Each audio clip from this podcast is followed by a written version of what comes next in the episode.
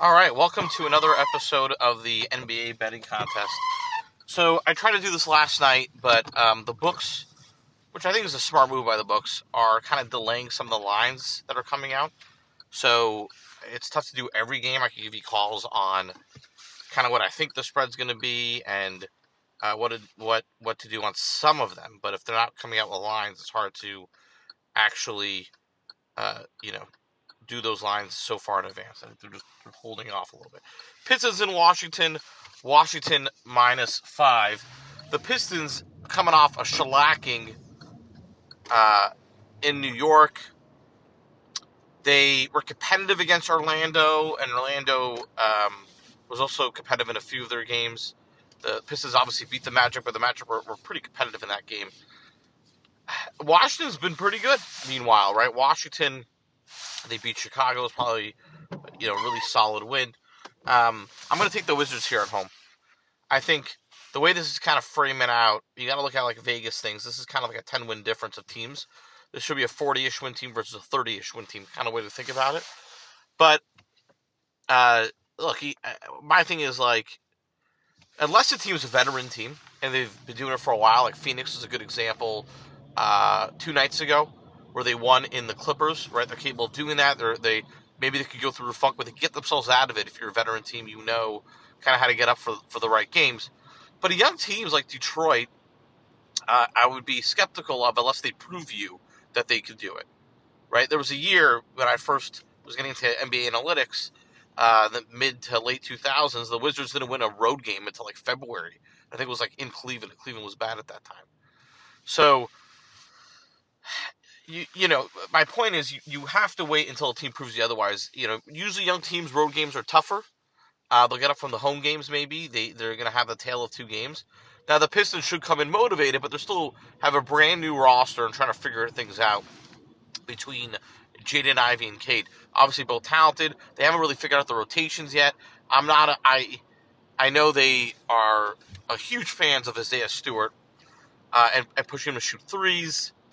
Uh, it's just these experimental things shouldn't be happening in the regular season. You do them in the preseason, and I don't think the Pistons are doing running out their best kind of rosters and rotations to win now, right? Like I, I'm a big believer, as you know, like play the right units and things like that. Washington, meanwhile, has it figured out, right? So again, back on the Pistons, I would actually split Ivey and Cade initially. I think Ivey needs the ball in his hands, so does Cade. I would make Ivey the six man to to start the year.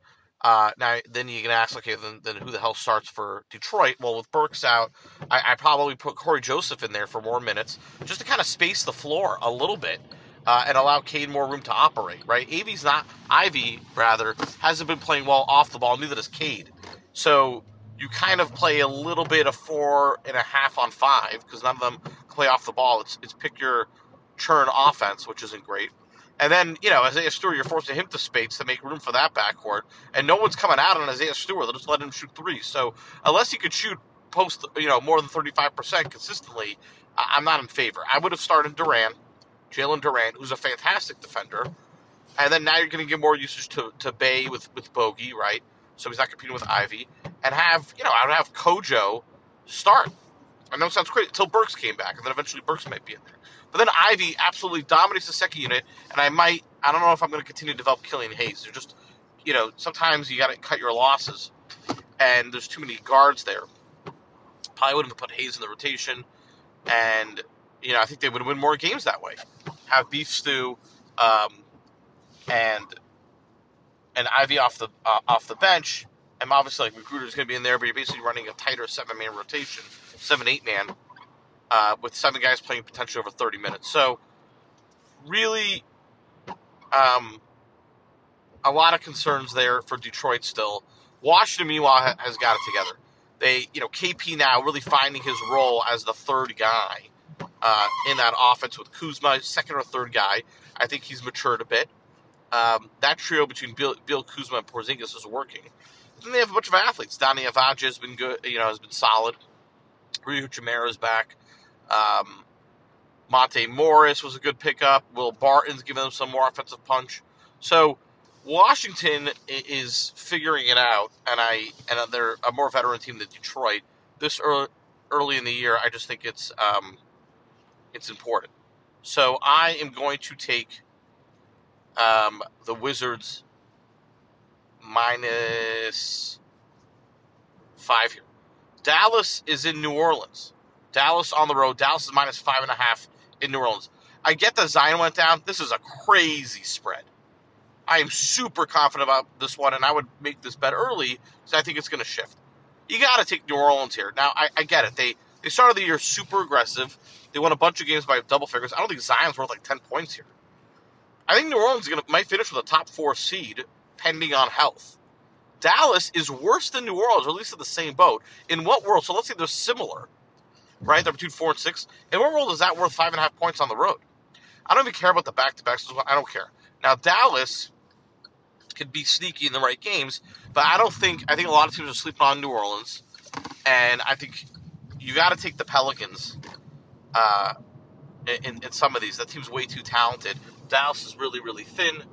Um, a lot of this is going to be like, again, to the point earlier of when you're facing these certain teams, but got to take New Orleans here.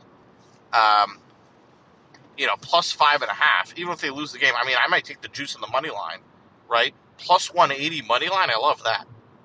And then the only other game,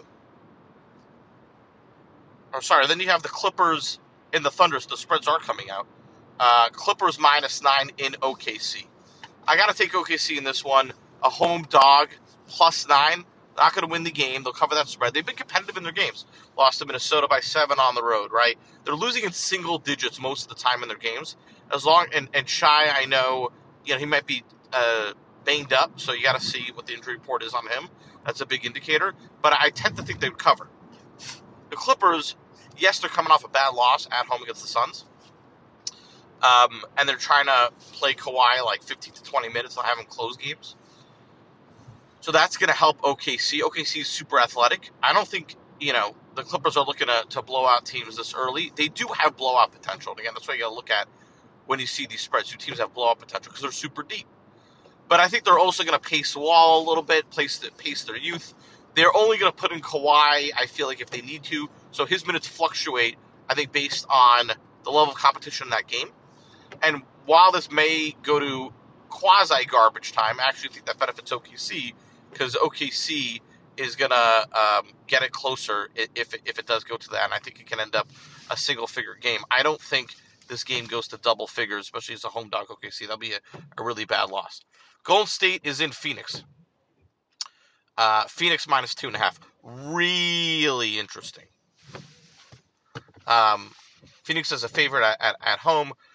The Suns kind of been hit or miss. Now the Warriors flip it on the other end. The Warriors starting the season with homestand. This is, I think, the first road game. They're three zero. Oh. Now not three zero. Oh. The Warriors did lose to Denver. They shellacked the Lakers, right? So, um, kind of tough to tell with Golden State.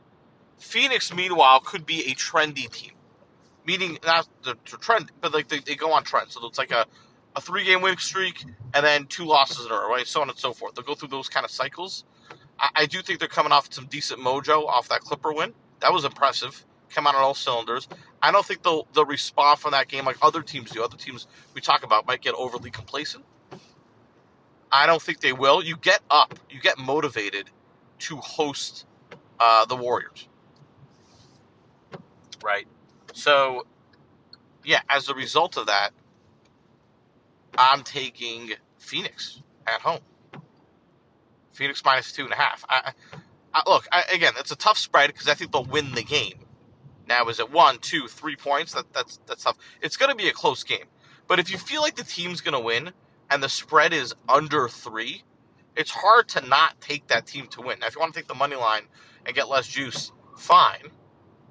Um, but I think they'll, they'll, they'll win, right? It's a, it's a home game.